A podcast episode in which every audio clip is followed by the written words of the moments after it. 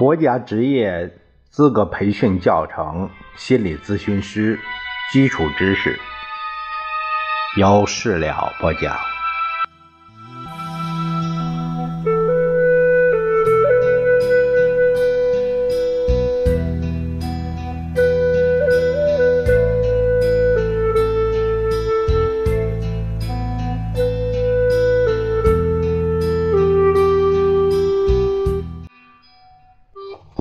我们这节看一下第一章第六节，意识与注意。第一单元意识概述。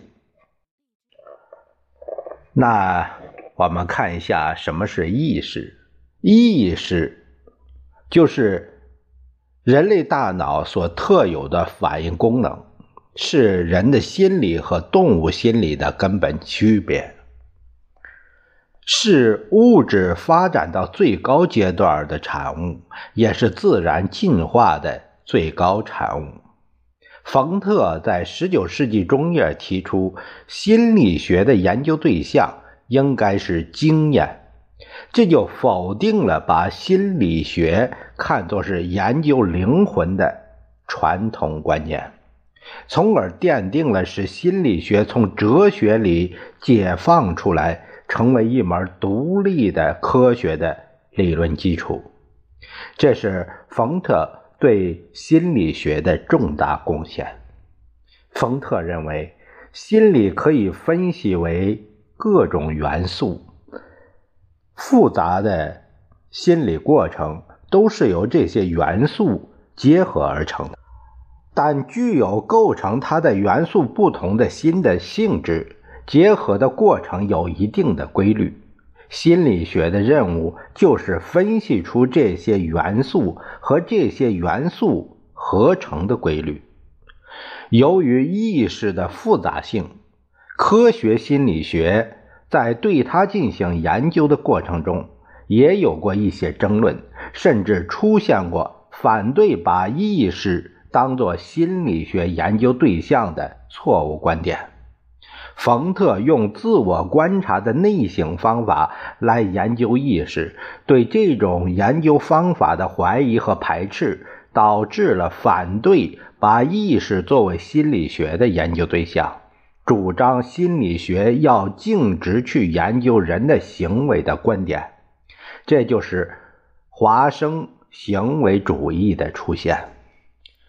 到了二十世纪中叶，由于认知心理学的兴起，才又把人的内心心理过程当作心理学的研究对象，从而恢复了心理学对意识的研究，并推动了心理科学的发展。什么是人的意识呢？在清醒状态下，我们知道自己在看什么、听什么、想什么、做什么。也知道自己现在是一种什么样的状态，是渴了、饿了，还是不渴不饿？是舒服还是不舒服？是愉快还是悲伤？还能支配自己的行动，去达到一定的目标。所有这些心理活动，包括对外界事物的觉察、对自身内部状态的觉察，以及对这些心理活动的内容和。对自身行为的评价，都是对意识现象的描述。把上述对艺术现象的描述概括起来，可以说，意识是在觉醒状态下的觉察，或者说是觉知。意识既包括对外界事物的觉知，也包括对自身内部状态的觉知。所以，意识既涉及觉知时刻的各种直接经验，如感知、思维、情感和欲望，也包括对这些内容和自身行为的评价。意识具有重要的心理机能，它对人的身心系统起着统合、管理、调节的作用。例如，人们可以有选择的注意，把自己的心理活动指向于某些对象，而避开某些对象，以适应感觉通道的容量。因为我们的感觉器官接收外界信息的容量是有限的。由于意识的调节作用，可以使我们的心理活动得以集中有效。人也可以利用过去的经验，对现在输入的信息做出最佳的判断和解释，从而指导行为，使人能更好的适应环境。第二一个，我们谈一下无意识。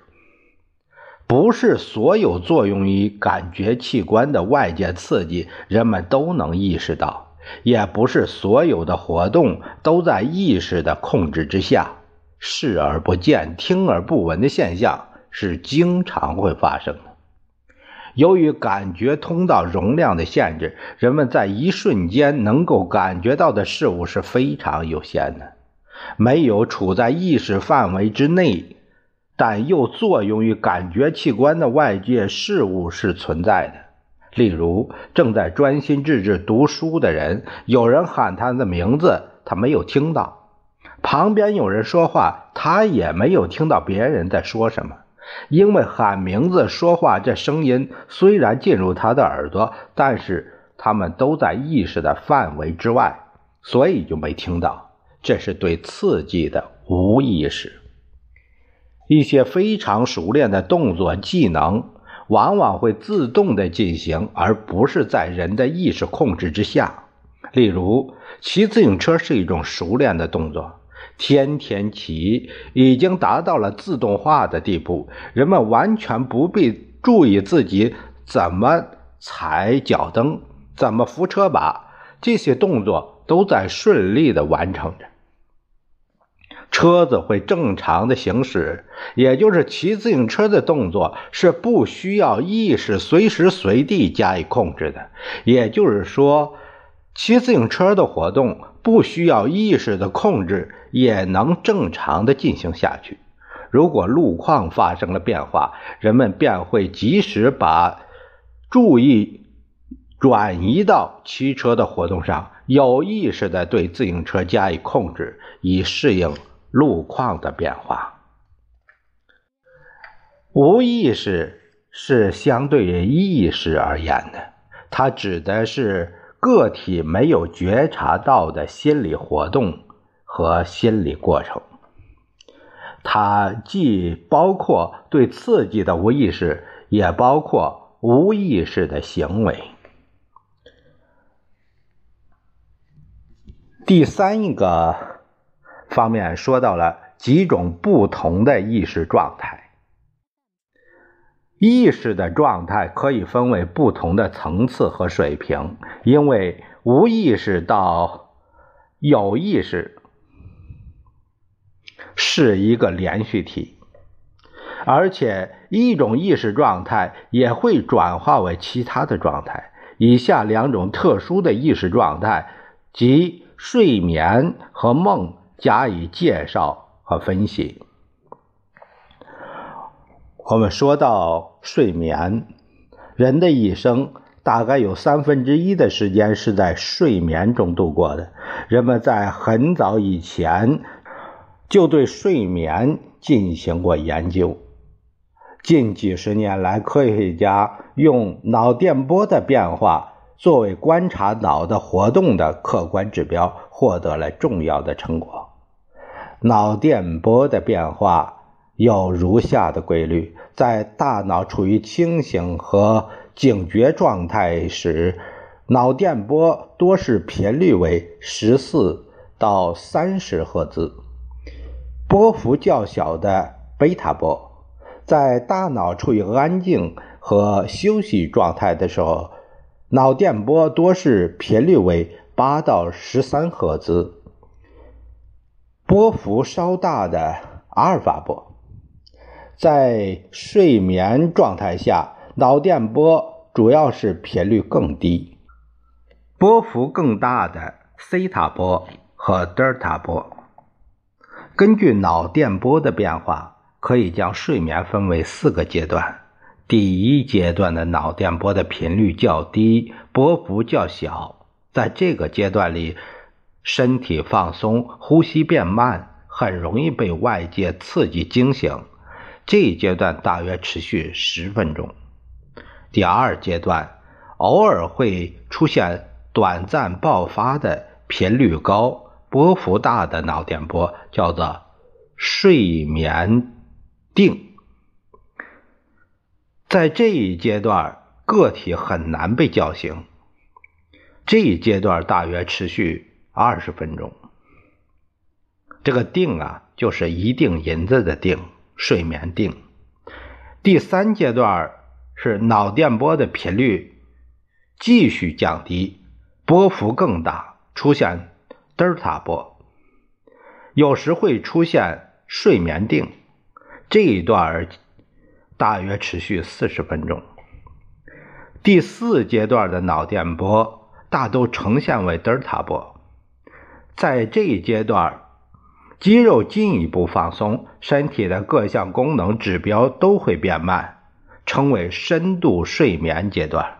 这一阶段大约二十分钟，且前半夜长，后半夜短。这四个阶段大约要九十分钟，此后便进入快速眼动睡眠阶段。在这个睡眠阶段。这一阶段呢，德尔塔波消失，类似于清醒状态下的高频低幅脑电波出现，眼球开始快速上下左右移动，梦境开始出现。这一阶段持续五到十分钟。在快速眼动睡眠阶段之后，又会重复上述睡眠的四个阶段。第四个阶段的睡眠结束之后，又会出现一次快速眼动睡眠阶段，而且时间会比第一次长，直至最后一次可达一个小时。像这样的睡眠周期不断循环，直至醒来。不过，随着黎明的渐渐到来，第四阶段和第三阶段的睡眠会逐渐消失。睡眠。可以使机体各器官，包括大脑的机能得以恢复，因为身体各个器官和大脑在睡眠中可以得到休息。但是实验证明，并不是睡眠的时间越长，身体机能恢复的就越充分。关键在于睡眠的质量，因为通过锻炼可以缩短睡眠的时间，而达到较好的睡眠效果。只要入睡快。深度睡眠阶段所占的比例加大，睡眠的效率就能提高。从进化的角度来说，睡眠对机体也起着保护的作用。昼夜的交替是自然规律，大多数动物在黑夜都要睡眠，人在黑夜也不必觅食，预防凶猛野兽的侵害，或者是从事其他的活动。因而易于保存能量，有利于生存和发展。再一个话题，我们说到梦，通过仪器能够监测人的睡眠过程，例如用脑电仪提供的脑电波的变化，或用眼动仪测定的眼球运动，可以准确的检测出人在睡眠中是否正在做梦。并对做梦进行研究。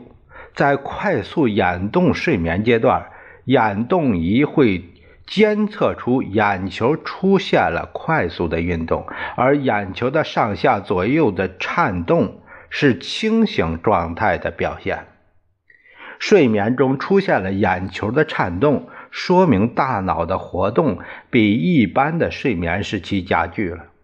如果在眼动活跃的睡眠阶段，叫醒睡眠者，他通常都会报告说自己正在做梦，这就给我们检测做梦、研究做梦提供了手段。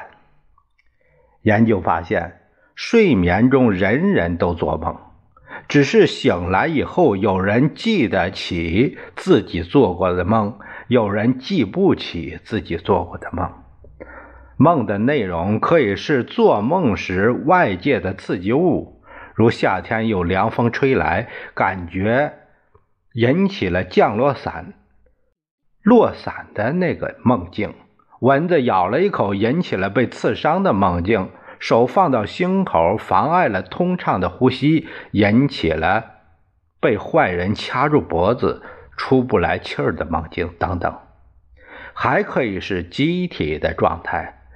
饿了、冷了，引起了吃饭、掉进水里的梦境，还可以是日有所思、夜有所梦，甚至是白天没有想清楚的问题，在梦境中竟然找到了解决的办法，等等。梦境虽然光怪陆离、五花八门，情节奇特，有很多特点。包括梦境的不连续性、不协调性和认知的不确定性等。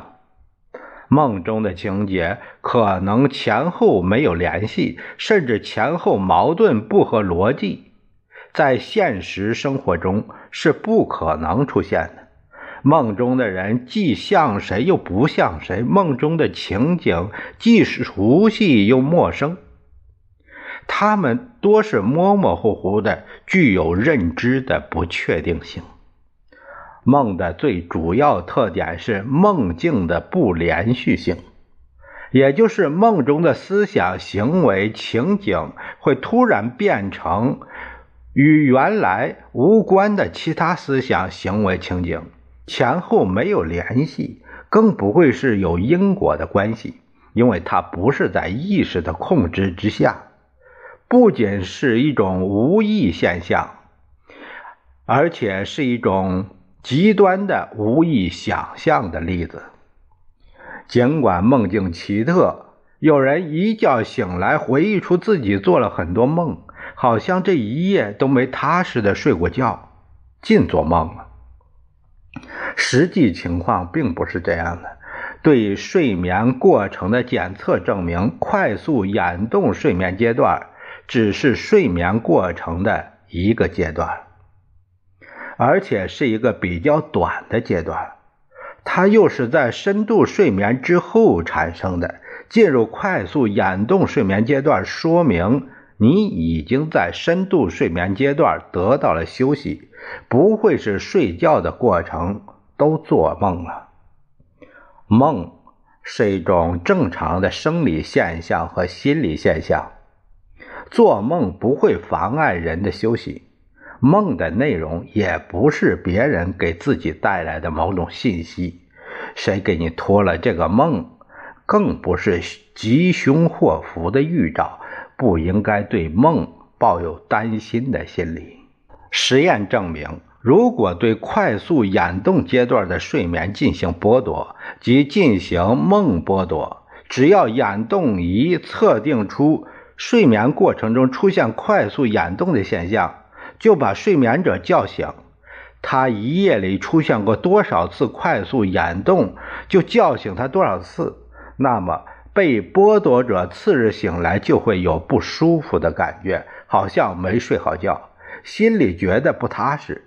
第二天继续进行梦剥夺的话，被剥夺者可能会出现记忆力下降。情绪低沉，进而影响到健康的现象。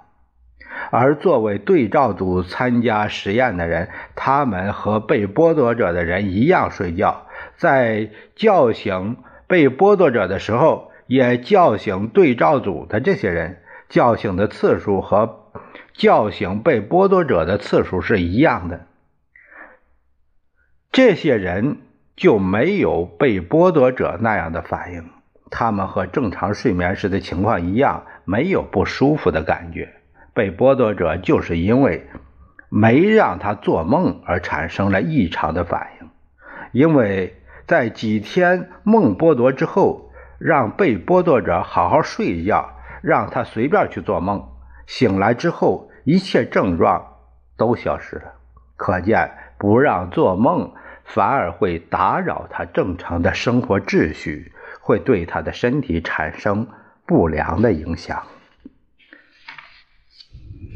弗洛伊德用精神分析的观点来解释梦，他认为梦是压抑到潜意识里的冲动或愿望的反应。人的一些冲动和愿望不符合社会的行为道德规范，不能得到实现，便被压抑到潜意识中。但是在睡眠状态下，由于意识的控制能力降低，被压抑到潜意识中的这些冲动和愿望，便会以改变的形态在梦中表现出来。所以，弗洛伊德把分析梦。作为了了解精神病的原因和治疗精神病的重要手段，我们这里对做梦的分析不是从弗洛伊德精神分析的观点出发的，不能和弗洛伊德的观点混为一谈。我们下一节会了解到第二单元注意的概述，注意。